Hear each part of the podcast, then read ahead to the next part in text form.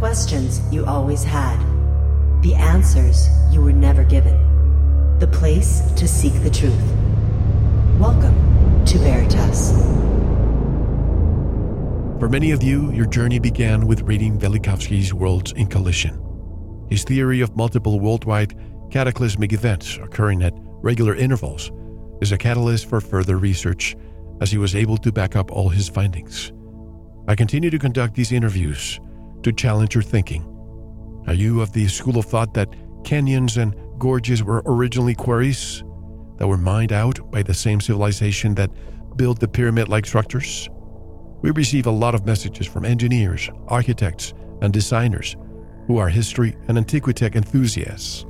These age old enigmas, we members of a global species now find ourselves trying to remember.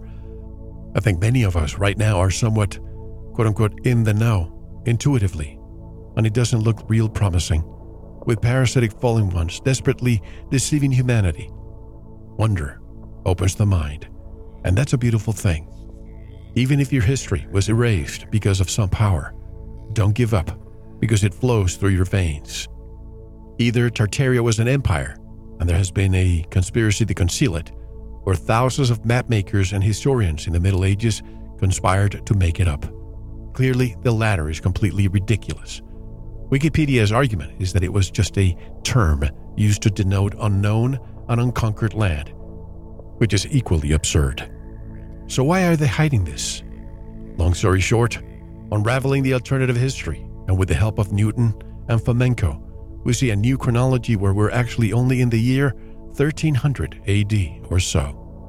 And for the skeptics laughing at this, the irony is that Fomenko was an atheist mathematics and history professor, basing his chronology on science, whereas the chronology that the majority uses is based on the works of an ignorant and religious zealot, Scaliger who conflated the Middle Ages with fake histories and dates used from made up sources. So now even the atheist is in a conundrum. If you look at Rome and Turkey, you can see that a massive cataclysm like the apocalypse is what caused all of the melted buildings and complete annihilation of stone architecture. This is something that barbarians couldn't have achieved. If we actually look at the architecture from the so called quote unquote dark ages, we actually see a society of highly advanced Antiquitech. This society ended with a massive cataclysm known as the Mud Flood, which by means of soil liquefaction sunk the majority of the buildings of the world dozens of feet into the ground. The survivors used the world fairs of the 1800s to control the narrative and create an excuse to get rid of the architecture and technology by means of dynamite and destruction. Are we living in the post millennial reign? You are listening to Veritas. If this is your first time listening, welcome home. To listen to tonight's full interview and all of our material, join the Veritas family and click on the subscribe button at veritasradio.com. Don't forget to visit the Veritas store for Focus Life Force Energy. Get a 15 day free trial of FLFE today. We also have rebounders, pure organic sulfur, flash drives with all our Veritas and Sanitas seasons, and other great products. And if you want to get in touch with Mel, want to be a guest on this radio program, have a guest suggestion, or have feedback, just click on the contact button of our website at veritasradio.com. And now, here's your host, Mel Hostelrick. And I've been telling Michelle that she should write a book with a lot of her findings, and she has finally done so. Two books, actually. The titles are Physical Evidence for the Planetary Grid System and the Suppressed Moorish Worldwide Civilization, and Transportation and Other Infrastructure of the Planetary Grid System. You can buy them both at buythisbooktoday.com. Our website is piercingtheveilofillusion.com. And from somewhere in Arizona, just like I am, I'd like to welcome one of our favorite de facto historical detectives, Michelle Gibson. Hello, Michelle, and welcome back. How are you? I'm doing great, Mel. Thank you very much. And thanks for the invitation. Always, always a pleasure. And I honestly, I feel like a kid in a candy store every time I have you here because there's always something new that you discuss. Eh? And I follow your blog every time I go there. It's just, Michelle, you're just, you are always, always, always getting ahead of everybody else. So, first question I want to ask you before you tell me all the new things that you have come in contact with. Do you think if you had received an advanced degree in history, you would be open to receiving this information in the manner you have laid it out in your books and your, uh, your research? No, absolutely not. and I tell people that because I loved history when I was growing up. It was one of my favorite subjects in high school, junior high and high school. And um, I just so, um, sopped it up, I guess you could say. And the good thing about it is it gave me a pretty good grounding in what the narrative tells us, which actually does help with this. And um, you're not going to find the history of what I believe the civilization was like and who was responsible for it anywhere in writing. It's just, if it's, you can find it, it's hard to find because it's just been totally suppressed. But it was a very advanced, beautiful civilization, and you can find it when you read between the lines. You can find it when the narrative talks about infrastructure. You can find it when you look at maps or Google Earth and you see the same S shapes of rivers all over. You can find it when you start looking at the layout of where the international airports are of major cities, for example, and you'll find at some angle a, tr- a track of some kind or a stadium, racetrack, you know, automobile racing or horse racing. Um, and you see that configuration all over the earth. And then you find out that these places are being demolished along with others as well. Um, so when you start seeing the patterns, which is something that I'm good at, it's pattern recognition. Um, you know, I, I just kind of have this filing cabinet in my brain of all these places I've been looking at since 2018, and I may not recall it off the top of my head, but I can I can say to myself, okay, I know where to go find this, and I'll go look it up and and just kind of bring it forward. And I've been studying this subject of the Earth's grid system since intensively since June of 2018, which is when I started blogging and making videos. Um, but I actually became originally aware of the even the idea of the physical layout of the Earth's grid system back in 2010, which when I watched a video by a teacher by the name of Drunvalo Melchizedek, and he did a lot of work to bring back knowledge of sacred geometry and the whole idea that there was a physical grid. And at the time, I was thinking, okay, well, that sounds great, but who did it? And that was back in 2010. So it just really feels like my path has been specifically about the the physical layout of the Earth's grid system, which my original research of started in 2016 when I found what's called a star tetrahedron when I connected uh, major cities in North America with the the tetra, star tetrahedron is is like the Star of David, and it's also called the Merkaba, but which is the human light body. But the top part of the uh, tetrahedron is in Edmonton, and the bottom part is in Merida, Mexico. And by that time, I knew enough about the ancients and their precision from you know seeing work that other people had done with places that were in alignment that I, I knew what to do, which was basically extend the lines out.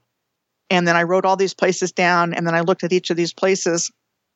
And when I did that, in the process of doing that, um, over a period of time, the existence of the original civilization and how everything looked the same all over the earth and what happened to it with the colonizers and, you know, going straight for the star forts and, you know, all this other stuff.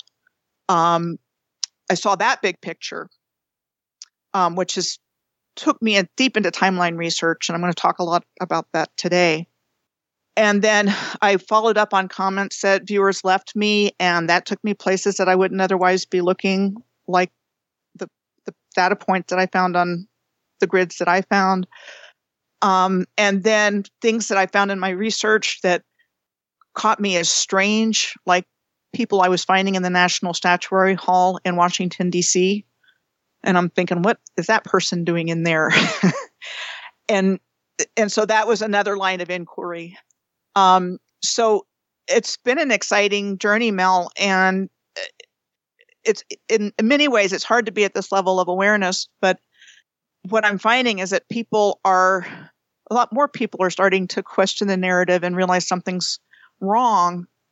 And when you even start looking around where you live and you start questioning when they say things were built and that kind of thing, the narrative really does fall apart because there's a big disconnect between when we're told something was built along with what we were told we were capable of at the time, which would have been, for the most part, low technology. And you have examples like the Supreme Court building in Washington, D.C., as having been built during the Depression. When there was when sense. there was no money. By the way, let me just interject for one second. But the, one of the things that I always find interesting when you you come along is that I have an addiction. I, I have to confess to people, my addiction is about our hidden history. This is my addiction. It's uh, I can't stop. When you say something, for example, you mentioned to me something before we began the interview today about a, a, a place very close to where I am. It's it's called the A Mountain. A because of the University of Arizona has its logo on this mountain that I've driven by thousands of times. And I've never realized what you said. You said, look at it again. It's a pyramid. So if you go to Google Images, folks, just put A Mountain, Arizona, or Tucson, and you'll see it right there. It just looks like the Bosnian pyramid. And now you said something interesting too that I think you may have said before but you mentioned the horse tracks or duck tracks. I remember in Miami, right next to the airport, there's a Flagler Greyhound uh, Park. In Tucson, right next to the airport, there's the Greyhound uh, track as well. And in Phoenix, they just closed it down. 1.4 miles away, three minutes from the airport, there was the, the Greyhound Park as well. Why do you think they have these horse tracks or duck tracks right next to international airports? Well, I, I think they're they were a part of the original grid system, and so people that investigate ancient temple sites, which has been going on for a long time, and they see the resemblance to a circuit board um, with the ancient temples. Let's say Mexico, South America, wherever, but other places as well, not just there. Turkey. Well, this is like a circuit. What most people don't realize is all of the infrastructure on the earth is part of a circuit board or circuitry. And I've done some research on that. Other people are doing research on that. Um, it's it was a free energy generating technology. It was a precise scientific and musical instrument, and they've turned it into a power and control system and an energy harvesting system. So, unbeknownst to ourselves, our energy is being harvested. And I think tracks like that, um, greyhound racing and thoroughbred racing, um, I think they're harnessing the not only the energies of the race and the circuit and whatever's going on with the circuit, but also the human energy because you have betting going on there. You have high emotions, intensities, um, and the significant point, Mel, is that that same config- configuration is everywhere. it's everywhere. Is there a connection between this and, and let's say, uh, what do you call that? Uh, merry-go-rounds, merry-go-rounds around the world, but especially one I'm told, the one in Disneyland that is positioned in a very specific area, and instead of going one way, I'm, I'm not sure. I think they go clockwise. This one goes counterclockwise. or one of the one of the others. Have you heard about that? There's something with carousels. Carousels, I, I have yeah. not delved into that too much, but I can tell you that um, along with everything else, I don't think they were built when we were told, and that there was a function of merry-go-rounds with the original civilization. Um, I found one in New York State for the next research that I'm doing uh, in the Hudson River Valley. There's a merry-go-round at Bear Valley or Bear Bear Mountain State historical park or state park. It, and there's a lot of really interesting stuff that's coming out in the process of doing the research because I'm focusing on star starports and historical amusement parks and trolley parks. And it's yielding quite a bit of information. But to get back to your question, there's some kind of connection with what carousels are actually doing and and the whole system and and I think Earth was like a grand central station for the universe, and that there is some role that Earth played in keeping the universe in harmony and balance. Um, that got disrupted with whatever took place here. And um, we talked a little bit earlier. Um, I'm just going to share that in the course of my research, I have come across, to me, very solid evidence that our perception of time, space, and place has been tampered with, most definitely. And so, if we're not on a spinning ball, um, everything is spinning around Earth. And I'm very comfortable with that idea. It's not what my, what drives my research. What drives my research is this original civilization, who it was, how it was hidden from us, who hid it, um, what their actual agenda is, and you know, there's so much we're seeing play out now, which is actually helpful to somebody that's looking into hidden history because it's becoming real. You know, it's kind of moving into the somewhere out there into what's going on. Um, but uh, you know, I'll just share a little bit here. I think this is a good place, Mel, for me to talk about what I would call the construction of an of an occulted timeline, because I believe everything we know of was inserted or grafted onto the infrastructure of the original civilization, and we've just been given a story to explain its existence, and a very flimsy story at that. You know, so I encourage people just go out into your own communities and look at the older buildings in commun- your communities and ask yourself the question does that story even make sense um, of when this courthouse was built or this museum or this you know beautiful mansion or whatever the examples are endless um, so mel i'm going to go ahead and share the occulted timeline that i've sure. identified because it gets into what i'm going to talk about with the the tampering of our perception of space and time. Sure. Okay, cool. So I guess it was around 2019. I started doing my, my own original research in June of 2018 when I started blogging, and then I made videos from my blog posts. And I was drawn to consider the years of 1492 and 1942 as boundary years for a new timeline that was somehow inserted over the Earth's original original history. There are 450 years between 1492 and 1942, and at 225 years, the midpoint year is 1717. There are nine 50 year periods between 1492 and 1942, and a lot of significant historical events happen in our narrative in the 40, 41, 42, and 90, 91, 92 years between 1492 and 1942. And just to go back in time a little bit, this first part on papal bulls is a little bit before 1492. But again, I think they're constructing the timeline to lay the foundation for their takeover of everything. So the Unam Sanctam papal bull was issued in 1302 by the Pope, proclaiming all human creatures needed to be subjects of the Roman pontiff for salvation.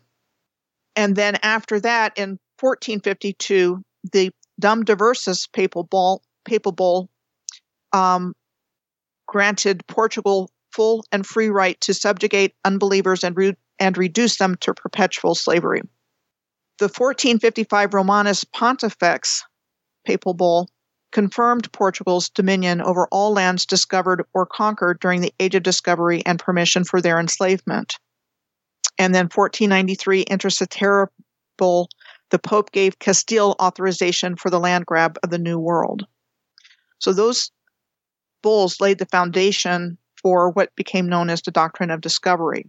And the doctrine of discovery was used as legal justification for taking the lands of North America, for example.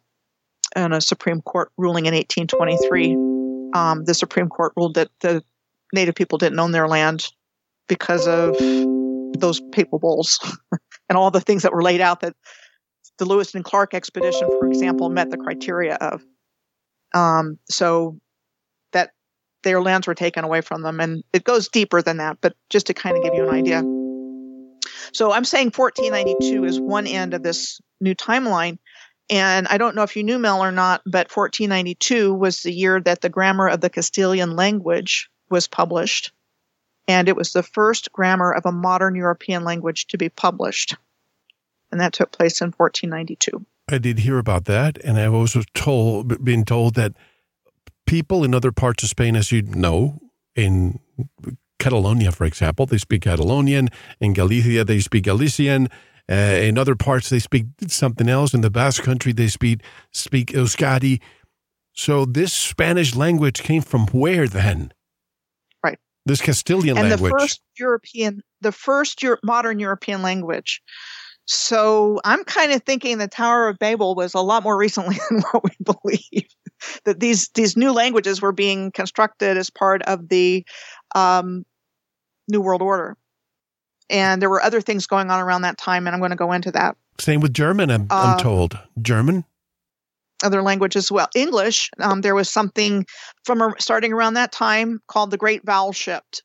The Great Vowel Shift um, was like the mid 1400s to the mid 1500s, and that covers the time frame when the King James Bible was written. It covers the time frame where a lot of Shakespeare was written, and um, there's a lot of you know there's a lot of rabbit holes down there.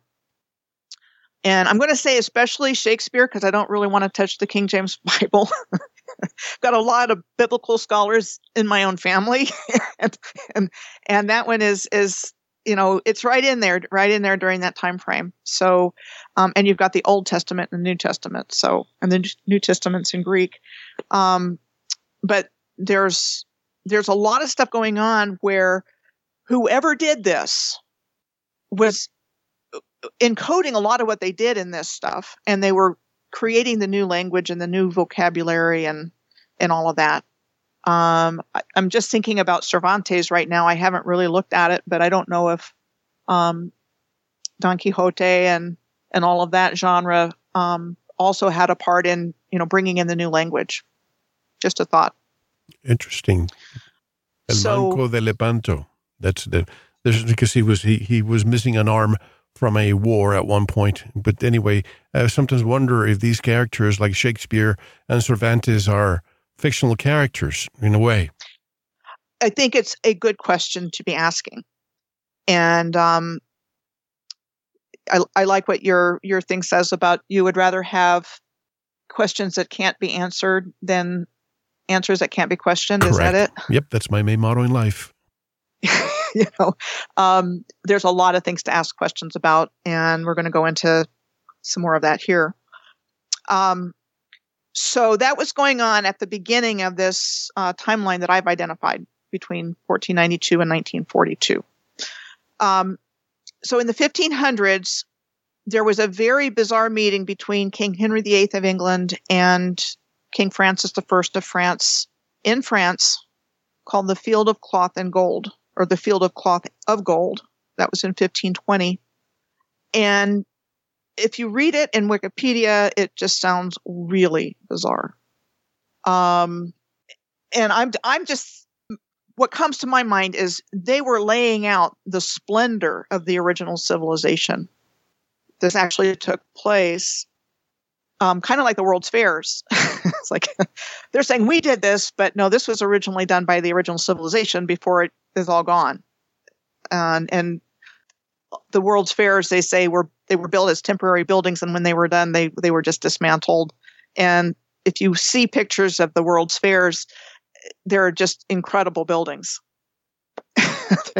so And by there's the a way, lot speaking, of holes in this story. Speaking of the World's Fairs, even I had this conversation with Jay Weidner the other day, and some people say he, he this is his opinion, not mine, but he says, "Oh, folks, don't don't get too caught up on when it comes to the World's Fairs because that was plaster of Paris." I still don't buy that. I still don't buy that. Why would anybody get into these ornate plaster of Paris formations? Almost like you need a 3D printer to do all these in two years. I mean, look at the the uh, uh, the Sagrada Familia uh, Cathedral in Barcelona. Take that for example. Right. It's been it's been uh, in, under construction for hundreds of years, and they still haven't finished it yet. But we have these world fairs at a time when we had horse and buggy, but we are building them in, in just a matter of one or two years to be destroyed immediately after. It just doesn't make sense to me. Occam's razor tells me that it was what you said. They were built by some other civilization. We claim ownership, and then we destroy them so people can't question. How can we not? You know, there's the question. What do you think happened with the? I don't mean to digress, but what do you think happened with the beauty and the craftsmanship of the old world? Well, some of it's still with us. Um, most of it's been destroyed, unfortunately. Um, but like in Chicago, um, one of the buildings that was said to have been built for the World's Fair is a big museum there. And if you look at it, it's just an incredible museum. Um, classical looking architecture. Uh, Chicago, well, let me see. Like Penn Station. It bothers me when I can't think of something. That's okay, but Um, like Penn Station. You see the original Penn Station and you think, how in the world did they do that? And they demolished it because it was not practical anymore? It was only supposed to have been standing for 60 years. Exactly. That's what they tell us. Um, and then if you look up Chicago World's Fair Museum, um, you see Exhibit Chicago 19, 1893 World's Fair. The Museum of Science and Industry in Chicago is housed in one of the few buildings remaining from the 1893 World Columbian Exposition. And if you look at a picture of the Museum of Science and Industry, it's quite impressive. Quite impressive. So again, it, it doesn't hold up to scrutiny.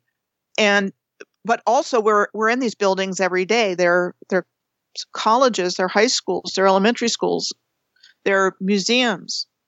Um, you know, go to that old town of where you live and look around and, and just ask yourself the question who built this? Does this make sense?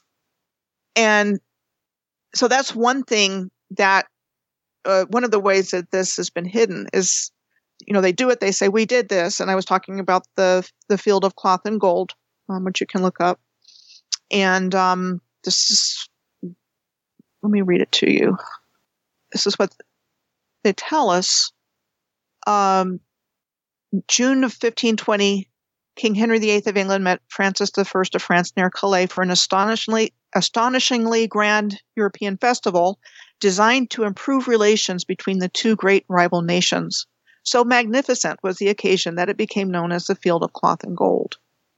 Now, this is kind of a lead in to King Henry VIII um, being a major figure in the historical cover up.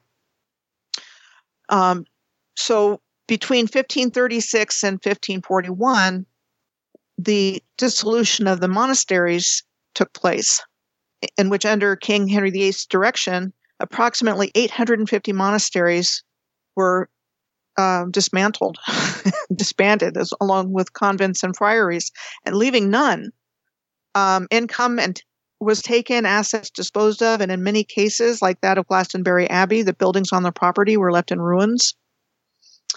And then around this time, and I found this really interesting because to me it answers a question that I've been asked a lot. Um, and let me just read this. The College of Arms, the current location in the city of London, was established in 1555 and was in full employment during King Henry VIII's reign. It was delegated on behalf of the crown to act on all matters related to heraldry.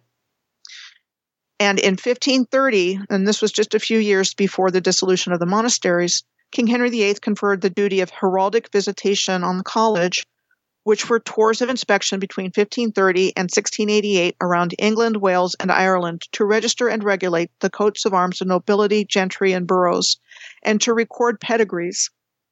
Monasteries, the ones that were destroyed, were formerly the repositories of local genealogical records, and from then on, the College of Arms was responsible for the recording and maintenance of genealogical records. So, I believe there was a cataclysmic event worldwide that resulted in a liquefaction event or flood of mud, and the evidence for this is around the world. Um, thank goodness for the internet because there's a lot of good pictures and a lot of good research being done on this. And and that the earth was repopulated by like um, there were a lot of orphans during the 19th century and um, infantoriums at World's Fairs and other events where there were sideshow events with babies and incubators. Um, a lot of immigration taking place, repopulation. And a lot of people ask me the question, well, I've got this, you know, long genealogy. How, how is that even possible? And I'm one of those people. I've got long genealogies on all sides of my family. And I'm like, I don't know. my husband came from an orphan. So he didn't have that. And a lot of people will, you know, leave comments or, you know, oh, well, yeah, there's orphans in my family too. So you got the people with the, the long genealogical records in their families and you got the ones with no family history. And to me, this College of Arms provides an explanation for how come it is that some people have them and some people don't. And, um, and the motto of the College of Arms is diligent and secret. Why? You know, why diligent and secret? Is it they don't want us to know what they're doing, but they're doing it diligently? And, you know, so that to me is one explanation for why that might be the case. Um, and by the way, a lot of these children, if you look at pictures from New York, they were literally slaves. They were working the mines, they were working the factories at a very young age, too. What happened? The question I have is what happened to the parents? And again, that's that kind of gets into this whole thing of if they had parents at all. To, right. I mean, it's it's it's different aspects of it. You know, were they raised in orphan? You know, were they incubated, for example, and raised in orphanages and then sent out? I mean, there's the orphan trains. A lot of people have been talking about that but they had this overabundance of children in not only North America but Europe during the same time period. And it's in the literature, you know, it's in the great, it's in uh, Charles Dickens, it's in Victor Hugo, all of these orphans. And um, so I think they had a very large population of youth we're talking about. And they had this human um, crisis on their hands because, you know, they were creating the alcohol that were getting people drunk. You know, they were bringing in the opium that were getting people high, um, all for a distinct purpose. I mean, they want to dumb down the population. They want to lower our consciousness. They want to get us controllable. And so this is how they got it all in there. They, re rewrote his, history basically. Um, they put it in books.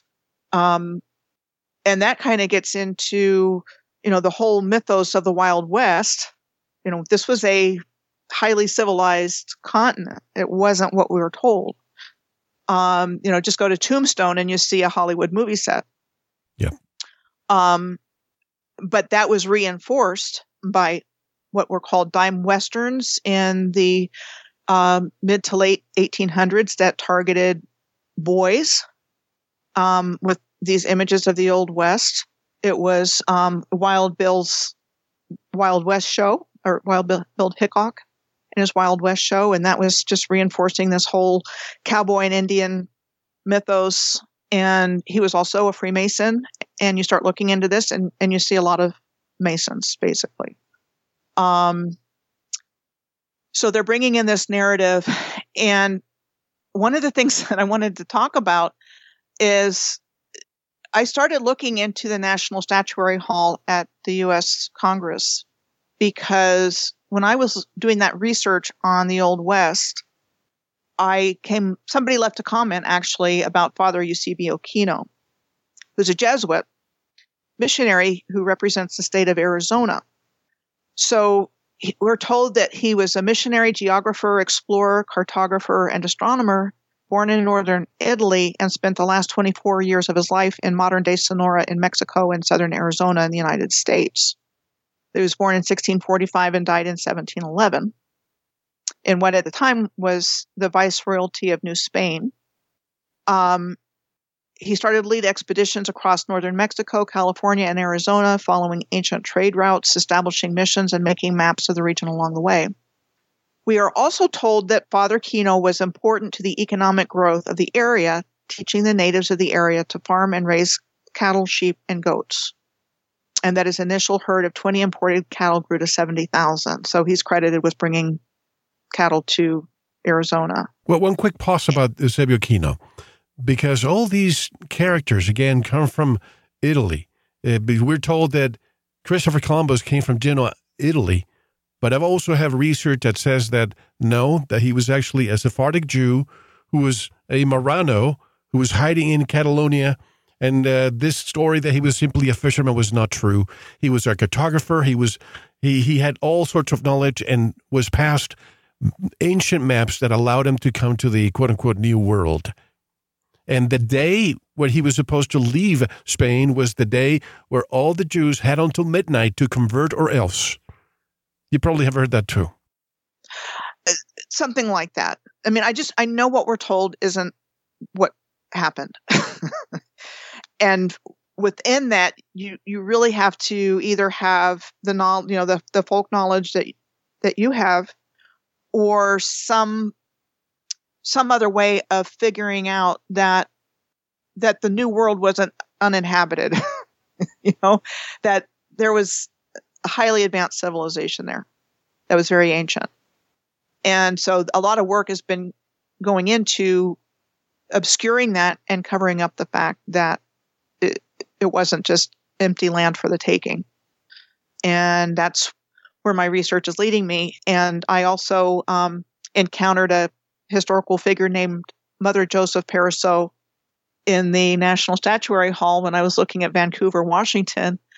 And this person was credited with with building the House of Providence in Vancouver and also in Seattle, you know, monumental architecture. And and Mother Joseph looks like a man in nun's clothing. I mean, it's not even hidden. and the story is you know this was this was not a person that was trained in architecture. This was just somebody that was self-taught and building all this stuff. And you see that again you see that everywhere you know magnificent architecture and uh well you know this person wasn't trained but was a genius and did all this stuff. Um you know that's pretty typical. Um, another one is you know they'll say this was the first courthouse but it was demolished to make the new courthouse you know each b- building being ornate by the way, um, I'm looking finally, at. this is the courthouse today. I'm looking at pictures of Mother Joseph Parisot, and I, am trying to find to see if I find a picture, a photograph where he or she looks like a woman. Can't find one. He looks like a, a, a man. Looks like a man. Yeah. And I, I see these two these two characters, Father Eusebio Kino in Arizona for um, the Statuary Hall and Mother Joseph in Washington State. And I'm thinking, what are these two doing in here?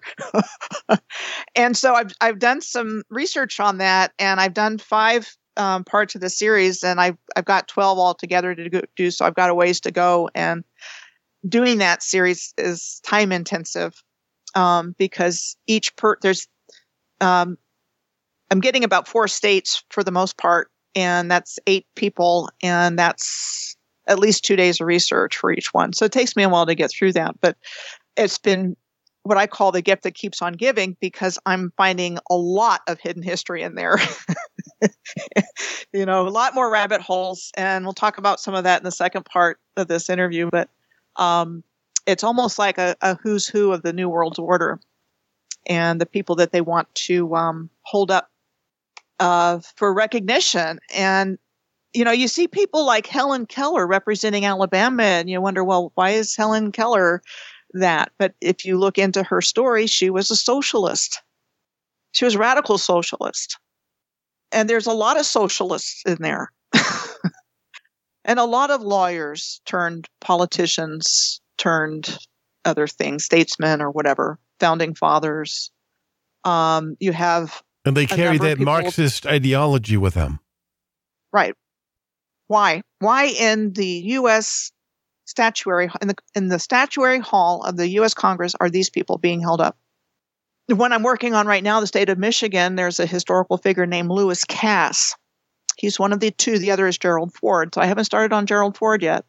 What's interesting about Lewis Cass, he's former governor, former uh, almost you know ran for president three times and lost he was the guy behind the Indian Removal Act of 1830. He was Andrew Jackson's main guy. So when they signed the treaties and got the okay from the tribes to get themselves removed, not knowing what they were giving up or what was really going on, Lewis Cass was the guy from Michigan they brought in to spearhead the Trail of Tears and the removal of all of these, uh, you know, Native people. And he also supported slavery. States. Right. He did. And um, he's one of the two from Michigan. He was also behind a lot of the treaties of the Great Lakes um, indigenous people that got them moved somewhere else. So he was getting land for Michigan and for Ohio and you know other states in that area.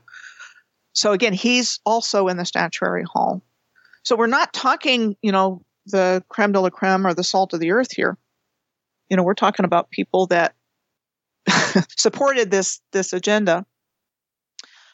And by the way, I'm not, I'm not an advocate for removing statues like we've been doing in the past few years. But why isn't his statue not removed? You know, and again, if you look at who's wanting the statues removed, it's it's kind of on one. You know, it's both sides are problematic. You know, this this this is everywhere, and I'm I'm not going to state it openly, but the whole system, the political system, it's not just one side or the other. It's just more on one side than the other. So the ones that are are pushing for things in the name of social justice and all that other stuff, there's this this whole agenda has been clothed in positive sounding verbiage, you know, human supportive sounding verbiage. Um, but the uh, things behind it are not benevolent.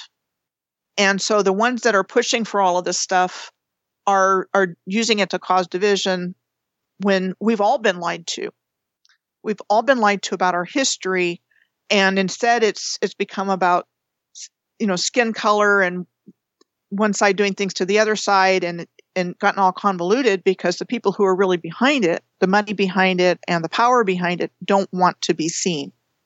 And oh by the way, they really can't touch us. So they had to get into our heads in order to be able to program us, if you will, to do the dirty work to ourselves, to each other. But you remember how a few years and, ago they were kneeling, kneeling for many causes, right? But at the same time, I'm looking now at the statue of Lewis Cass, and I see Nancy Pelosi and a bunch of them around the statue, almost like they're praying. You know, it says, uh, Washington, D.C., December 7th. Reporters and staff members stand around sculptures of Lewis Cass to listen to House Minority Leader Nancy Pelosi during a news conference in Statu- Statuary Hall at the U.S. Capitol uh, to, to sign a tax bill. But almost, they're almost like praying. With all that history, you would think they wouldn't do that. And who's ever heard of Lewis Cass? I hadn't until I started doing the research for my blog post that yeah. I haven't published yet because I still have seven people to do. I don't, I've never heard of him. Um, but like I said, he was a major player in the removal of the original Americans from their lands, their traditional lands, and you know, sending them across to Oklahoma Territory, Texas. Um, oh, yeah, those were the main places that they went to. They wanted to get people that were not from that area to displace the ones that were from there. So it's not unlike what they're, you know, what, yeah, all the stuff that we're seeing today. It's the same idea. Um, bringing in people with no attachment, no history. And, you know, to get back to how could they have done all of this, that was part of it, is they just didn't have any history that they knew about to relate to. Um, do you see? You know, I've got Michelle, so much stuff swimming around in my head. do you see more Moorish architecture in the East and more Russian? If you look at San Francisco, eh, eh, the, the architecture and all that part of the world is similar to St. Petersburg, Russia. And at one point, that part of the world was probably Russian. I mean, look all the way up to, you know, the Western Canada and Alaska. Do you think that the Russians were in this part of the world? Well, the ancient Russians, that is. So, so this is that actually is an introduction to um, kind of a main point here all of my understandings and intuitions and things that I know from my research and things from my that I know from people who are Moors um, is that this the original civilization was was Moorish, which refers to Lemuria, also known as Mu, and so Moor is actually M U apostrophe U R, and the Moors are still with us, the Washitaw Moors, um, which were the Aboriginal inhabitants of North America that had an, an empress. They still have an empress. They're still here. They're called the Ancient Ones. Um, but this civilization is known as Tartaria because Russia was Tartaria, as was Tibet, China, Korea, Japan, Mongolia. That part of the world, Mongolia. Um, Northern Africa was Barbaria. North America was the Washitaw Empire. Huh. Um, just throwing things out. The Ottoman Empire. You mean Um, Barbaria, like the Berbers? Right. It was, it was Barbaria. It was um, it was an empire. All these were empires within the overall Moorish empire. But I think the awareness of this whole thing started coming out strongly first from Russia and Russian researchers, and so it's become known as Tartaria. But Tartaria was actually part of the Moorish civilization, and they were all the same civilization. They weren't at odds with each other. They weren't fighting each other. It was actually completely and totally in- integrated. And if you go to my website, piercingtheveilofillusion.com, or you go to my YouTube channel, Michelle Gibson, and type in Moors, and I come right up, I will show you the evidence that everything is the same. And um, it's just best known as Tartaria. So again, they've they've actually they they give you an explanation for everything, for every bridge, for every building, for every library. They say we did this. This person did this this year. This construction company, you know, this style, neoclassical or Richardsonian Romanesque or Moorish revival or Egyptian revival or um, Beaux Arts or Art Deco.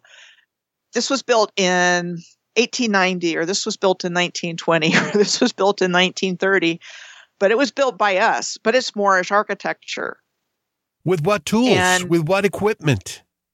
With what Exactly. money? it, it just all they've done is put a plaque up or a cornerstone engraved on it and said you know this important person was here on this day and we dedicated this building and either they engraved a, a year or painted a year above the door or somewhere on the building to claim it but the story doesn't match and that's why i tell people just go to the older buildings in your community and just start asking questions because the story that they've told us to explain how something came into being does not match the story they told us about how low tech we were at certain points of time. Do you think, Michelle, they have Yeah. forged document? If I go, say, I'm, I'm I'm picking on California right now. If I go to San Francisco and I go to the assessor's office that charges the property taxes, I should be able to find public record of when that building was built. Do have you ever tried that? And have you found anything? I have looked at San Francisco for your example. There's incredible architecture in San Francisco. Um, kind of makes me cry with what's going on right now. Yeah. Mhm. with all the um the things to bring this down. I mean, it's all it's all still to either lower the vibration, lower the collective vibration, or destroy the original civilization. Um, and I have not specifically looked at those records. I have looked at what's on the internet about given buildings. So I've, I've gone to the first layer. I haven't gone to the second layer of actually utilizing the type of resource that you're talking about. if these cities were founded at a certain point in the mid 1850s, 1840s, as we've been told, been told mm-hmm. then they should have records. They should have records that are available to anybody. And I've mentioned this before, and you probably know this too. There's that panoramic photograph of San Francisco from the late 1800s. And you see so many, so many things there. You even see two, two churches that almost look Russian, almost look like what you see in St. Petersburg. So if that was built only in a matter of 40 years by miners, I just don't buy it. It, the story really does fall apart when you start looking at what's there and also what's been destroyed. And you had great fires, earthquakes, floods, many different places all over the earth. And um, a lot of those fires have really suspicious origins. and, uh, you know, they were more than likely to destroy the original infrastructure and then come back and say, well, we built it stronger this time. So to kind of give a cover for the buildings that are still there, masonry buildings and whatnot. And again, thank goodness for the internet. Um, the internet remembers everything. So if you're interested in doing research on this, there's really plenty of evidence. If you just type in your search terms, whether you know Great Fire of San Francisco or any place really. Yeah, be tons careful. tons of them. Be careful what you search, though, because you have the cultural curators or the history curators like Google. If you try to find something, it may tell you, "Oh, we found two billion searches of this," but you only get about ten or twenty and then there's nothing else. Almost that they're hiding our history that way. Plus, they know that most people have a short attention span. So use other search engines. There, I've mentioned a few of them in the past that you can see uh, that do not hide the truth, at least on for now. Yeah, and and the, again, thankfully, the way that the internet is designed, you know, one thing will lead to something else. And so, if you just keep searching, if you you know see something in your what you're looking at that you want more information on, you just keep going and going. And just, it all comes together because of how things are linked. and, um, you know, it's actually a great time to be alive and uh, a great time to be doing this kind of work because, you know, people really are ready and starting to see for themselves. Though I, I think probably most people like, like us, most of the people in our immediate lives aren't into any of this stuff so um, it does become more of an online community coming together. Um, I don't think there's anybody in my family that would have any idea what I was talking about. Oh, getting lying. Same, same with me. I'm the crazy conspiracy theorist. I'm a. I, I tell them it's not a conspiracy theorist or a politi- I'm a parapolitical researcher, but might as well call me a dot connector. Basically, that's what I am. Right. And just want to mention something. I don't mean to deviate, but something that fascinates me. You probably know of the Czech Republic, uh, the astronomical clock there in Prague, that's been since, there since 1410. It's this idea. If you look at that clock, a lot of people might not really understand it, but this clock tells you so much about the zodiac and the every single what is it? The great year is 25,920 years. Every 72 years, that clock moves one degree. And obviously hasn't been around for that long if you're looking at you know the, the big picture. But what if what if, Michelle, something moves, our sun and the moon move to another part of our big circle every 2,160 years. We were in the age of Pisces, we're entering the age of Aquarius. And this is why as Robert Felix, late Robert Felix used to say, not by fire, but by ice. So our area, I mean, look at Sedona, used to be underwater. Maybe it was under ice at one point. Our sun and moon move every so many years. And then we repeat the cycle. And this is why there's migration, there's reintroduction of people and new languages. And that's what causes the reset. Have you looked into this at all? Um, I know that a lot of people have, and a lot of people believe there was more than one reset. I'm seeing a continuous civilization from an- ancient to modern with one gigantic reset. Um, not to say that there haven't been events, but what doesn't make sense to me with the idea of multiple resets is the civilization that I'm seeing is so harmonious and so integrated that I don't even see how it would be possible to achieve that if they were always having to rebuild. And I, you know, I talked about it being the grand Earth being the grand central station of the universe, and part of that is, um, I've been been following alignments. I see the presence of historical organs that are no longer there, and bell towers, and you know they all line up perfectly. Um, uh, parks with merry merry-go-rounds, things like that. And there's and there's more, but um, I've I've seen that kind of thing showing up in North America, and I've seen it showing up in other places. The exact same things, organs and you know massive organs and bell towers, and I believe that this civilization was harmonious and healing, and all this was working together um, to not only maintain like a unity consciousness and stay healthy and well, but also to send those healing frequencies and vibrations out to the universe. And, you know, if you look at bell towers, they're so very tall. Um, and I, I, I just think that was for the purpose of you know, reaching higher up with these tones. Um, again, I, I can't prove it, but I can you know, I can show where these things are lining up perfectly all over the earth. So that's why I, I land on the side of a continuous civilization and one major reset with the possibility of s- smaller ones during that time. Well, what about bells? Um, you said something interesting here because I've seen the pictures of the, the grounds where they removed all the bells in all the churches and probably replacing with a different type of bell with a different tone. But I've done some research about this and I, f- I forgot exactly where this was. I think it was probably in Europe somewhere. But there was an archbishop and there was a pandemic taking place in, the, in that specific town.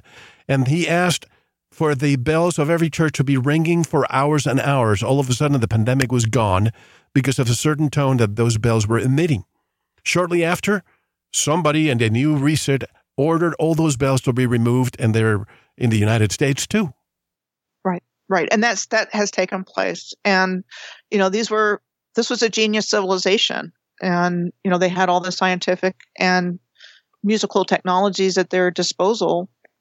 Um, probably not to just to heal, like you're talking about, but also to levitate huge stones and other things as well, and, and mm-hmm. that's all been lost. Um, I just want to mention a few more things uh, during this first part. Um, I was talking about the 1500s earlier and King Henry VIII and the dissolution of the monasteries and the College of Arms. And remember, I said that um, I believe that 1492 and 1942 were the boundary years of this new timeline, and that I looked at um, the years 40, 40, 40, 41, 42, and 90, 91, 92 between those two years. So in 1540, 50 years after uh, 1492 and all that went on that year, um, the Jesuit order was formed. In 1541, Gerardus Mercator, who was a map maker, produced his first globe. And another thing about Mercator that's interesting is that on his maps, he showed ley lines on water but not on land. And you can see old maps where there are ley lines on land and water. So the ley lines themselves started to disappear during this time. In 1542, the Pope established the Inquisition. In 1543, Copernicus published on the revolutions of the heavenly spheres in 15 in uh, May of 1543 what that book did was establish the pre- supremacy of the heliocentric model over the geocentric model of Ptolemy, which had been the dominant model up until that time. Copernicus published that book. Oh, it must be right. He was dead by the end of that month. And that's that's what the historical narrative says. It was published in sometime in the middle of May and he was dead by the end of May his book the, on the revolutions of the heavenly spheres. So that's one thing, actually, two things. Mercator's globe in 1541 and Copernicus's book on the revolutions of the heavenly spheres in 1543. To me, th- those are two pieces of evidence that they're starting to change how we view things. Then um, in 1582, Pope Gregory introduced the Gregorian calendar, which gave us a linear time as opposed to cyclical time like the Mayan calendar and the Egyptian calendar. And then in 1583, um, Joseph Scaliger's chronology on the amendment of time was introduced, and he was called the father of chronology, where he's trying to kind of match all of these chronologies throughout history. Um, it was actually for people have heard of John Dee. It was actually between 1582 and 1589 that he and Thomas Kelly started to uh, possibly bring in lower vibrational interdimensional beings through their scrying activities. Um, it was in 1623 that Shakespeare's first folio was published. Uh, 1665, 1666 with the Great Plague of London, 1666 Great Fire of London, Paradise Lost by John Milton was published in 1667, and I kind of see that as um, like the original predictive programming. Um, there's just a lot of interesting stuff, and there was a, a tremendous amount happening in the year 1717, which was the midpoint year that I was talking about. um, you know, I've done an extensive amount of research, but it was in 1714 that the German House of Hanover and the Georgian kings ascended to the British throne through legitimate issue from the royal bloodline of Elizabeth of Bohemia, who was of the House of Stuart. Um, so they brought in their own Stuart descendant, and they prevented the actual Stuart claimant, James Francis Edward Stuart, from claiming the throne. And in 1717, he was exiled to Rome. Um, let's see, the premier Grand Lodge of England was founded in London on June 24th of 1717. Um, the Masonic Anno calendar was adopted that year by the premier Grand Lodge of England. Um, 17, 17, 17, 17, so July 17th of 1717, Handel's Water Music premiered for King George I on a barge on the Thames. And then exactly 200 years later, on July 17th of 1917, um, the British royal family changed their name from the House of Saxe Coburg and Gotha to the House of Windsor. So that was actually 200 years later, and and that's significant because um, the current royal house um, descended from an obscure ducal line out of Saxe Coburg and Altenburg in Germany, Duke Francis, and he was a progenitor of the uh, of, of all of the houses of Europe that replaced the original houses of Europe. And I've done a lot of research about that. So that was in, so Mayer Amschel Rothschild was born in 1744. Adam Weishaupt was born in 1748. Duke Francis was born in 1750. And that was after an event called um, the Great Frost of Ireland, which took place between 1740 and 1741, which was 21 months of extremely cold weather in Ireland um, that killed hundred, hundreds of thousands of people with no known explanation. And I'm I'm kind of of a mind that there was a rip of, in the fabric of space time that was caused and allowed these beings to incarnate. And if I'm right, I mean, w- they did come in shortly thereafter, and they are they are kind of responsible for uh, the world that we have today, uh, because you had the founder of the House of Rothschild international banking family. You had Adam Weishaupt, who is the founder of the Bavarian Order of the Illuminati. And you had um, Duke Francis, who was the founding father of the all of the houses of British of, of Europe through primarily through Victoria and Albert, but also through marriage to other um, royal families in Europe. But look at the calendar too. You mentioned the calendar. I think that the I don't know the imposters the new cultural editors. What's the name? What's the name that you like to use for the people that are crafting or the architectures of our new history? What do you call them? Um, I think the word controllers comes to mind, but okay. they go by names like globalists and elite and okay, um, controllers. Thirteen one, families. at one point, we had a calendar, and a lot of people are not familiar with it. But it was uh, devised in 1848 or nine, where our calendar was actually 13 months. And we look at astronomy and astrology on this program a lot. And I've always wondered why is it that Ophiuchus, which is the 13th zodiac sign, is always hidden from us? And if you look at every single month, we have a zodiac sign for January, February, and so on. So it used to be 28 days, 364 days. Makes it so simple. Is very similar to the menstrual cycle of women, very similar to the lunar cycle. And they did at the end of the 28th day in, in, December, the 29th day would not count, but that would be kind of, they call it year day.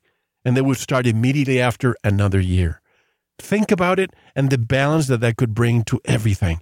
Right now we have 30 days, 31 days, 29 days, and so on. What do you think happened? Well, when I started talking about the timeline, I called it occulted. And that's basically what they've done. They've occulted everything in our existence um, with rituals, spells, numerology, um, you know, hidden this knowledge that you're talking about of astronomy, of um, natural cycles of time, and they've they put it into the context of something they can control. So um, there are certain dates, ritual dates like 322, which is also the number for Skull and Bones of Yale, Um, 9/11 is another one. Um, certain dates that things tend to happen on. Uh, so they brought this in to try to bind us. And actually, the word grammar is related to the French word grimoire, or a book of spells. Um, and in English language, we get the word spelling. You know, and that's not by accident. And honestly, I wish I was wrong about all that stuff. Um, and when I first started learning about it, and I don't know if you've interviewed Peter Moon or not. I have. You ever talked to Peter? Yes. Um, I learned a lot about that from his books um, about the occulting. It was kind of where his, when I was reading his work um, many years ago before I started doing my own, he was one of the few people that actually talked about the Moors. Um, but he was also had an interesting journey because he was a member of L. Ron Hubbard's Sea Org um, before it was hijacked, as he would call it, um, because initially it was teaching people how to navigate in their consciousness. Um, and then it kind of got turned into Scientology and all the mind control stuff there. But originally it, it had a much higher purpose than what it became. And so Peter's work is more like stream of consciousness. So I learned a lot from him, but it's hard for me to figure out where I learned about it in the books that he wrote. Um, but that was when I first started learning about the high the high occult elements in the world that we live in. And then over the years of doing my own research, I've just I've just seen things and learned things that just kind of reinforce that that idea that that's exactly what's taking place. Um, and I think in the second half of our interview, we're going to talk a little bit about how things that are going on actually pose an existential threat to all of us. Let's do that. Let's take the break now. But let me just a couple of things. As you mentioned Scientology, I'm so glad you did because I have a quick story to tell. A few weeks ago, I was in New York and my family and I were watching a play in, in, in, in on Broadway, and we were walking out, and we see this huge building the Scientology or the Church of Scientology building. And they had this beautiful, beautiful, and I'm not an advocate for Scientology at all, but a beautiful, uh, what do you call it, storefront with the books and videos and this and that and speakers with nice music. And I told my wife my story that I read uh, Dianetics many, many years ago, and they have been following me forever. Every country I move to, I don't know why or how, but they have an intelligence apparatus that follows me everywhere. Send me you know, reminders and little letters to go back. I only went once because I didn't know what it was. When I found out that it was almost a cult, I ran. But after we're leaving that area, probably a couple of blocks away from that area where we were, both our cell phones rang at the same time. And it was a, a call center from the Church of Scientology. How in the world? We were standing in front of of their Scientology building, and for some reason, they tapped into our phones, both of us, and at the same time, the phones rang, and it was somebody from the Scientology uh, operation. Because obviously, we were standing there for, say, more than 30 seconds, they thought, oh, these people might be interested. Let's give them a call right now. Don't you find that interesting? Yeah, it, it really is. And um, in some of Peter's books, um, his again his story is interesting because both of his parents were killed in a car accident when he was just coming of age, which is about the time that he got involved with Sea Org. Um, but he was giving it as an example. He wasn't painting L. Ron Hubbard as a saint by any means, but he was showing how, again, the the the occult operates in our in our culture, and, and he talked about Aleister Crowley a lot. he talked about um, Jack Parsons, um, and this whole occulting ceremony that took place in the high desert somewhere in the 40s to usher in the age of Lucifer or something like that. And uh, I got the impression from what I was reading in the book that L. Ron Hubbard was there when that happened. Um, but he was also talking about how the factions in the United States government would take over certain organizations, businesses, and so on and so forth, and that that was one of them. That that the Sea Org organization was just getting too close to teaching people how to become free, and then, you know, all hell broke loose. And um, you know, again, when I when I was first learning about this, it, it really kind of scared me. but the, something else that Peter said in one of his books was they had knocked us off our original timeline. And again, this was before I started doing my own research. This was several years before. I was just looking for information about the Moors, and this is one of the places that I found. Well, let's continue this and, in part two so we can break both segments. Okay, sounds good. And by the way, obviously, this is what uh, L. Ron Hubbard said. He said, quote, you don't get rich writing science fiction. If you want to get rich, you start a religion, end quote. And Michelle, just one last thing. You have come across some health information that we'll discuss during part two because, as you know, part one eventually makes it to YouTube and social media. And, and you know what happens if we include that, right? So, folks, I'm not trying to be a tease. I'm trying to protect this platform. This could be life saving information in part two. So, tell us once again how can people learn more about your work? your books, which I'm so glad you finally wrote and have out there for sale. Tell us how to get in touch with all that. Okay, so my website is piercingtheveilofillusion.com. Um, YouTube channel is Michelle Gibson, and if you type in Moors, M O O R S, I pop up right away. Um, the link for the the book is buy this book today, um, but you can go to that's the uh, hang on just a second the N N7P Publishing on online, the Noble Seven Book Club, and I have two ebooks for sale there. Um, so isn't it buythisbooktoday.com? Yeah, it's buythisbooktoday.com, and that'll take you right there. Excellent. And I'm under published authors ebooks. Wonderful. Well, one more hour to come with I call her historical detective Michelle Gibson. This is Mel Hostelrick, and you are listening to Veritas. Thank you for listening to the first part of this important Veritas interview. To listen to the rest and all of our material, proceed to the members section or join the Veritas family by subscribing. Click on the subscribe button at veritasradio.com. Subscribe today. Don't forget to visit the Veritas store for Focus Life Force Energy. Get a 15 day free trial of FLFE today. We also have rebounders, pure organic sulfur, flash drives with all our Veritas and Sanitas seasons, and other great products. And if you want to get in touch with Mel, want to be a guest on this radio program, have a guest suggestion, or have feedback, just click on the contact button of our website at veritasradio.com. And if you're listening on YouTube, like, subscribe, and share the video. Click on the notification button to be alerted when new interviews are available. Now proceed to the member section or subscribe to listen to the rest of the interview. You don't want to miss it. Thank you for listening to Veritas. Because you don't want to believe, you want to know.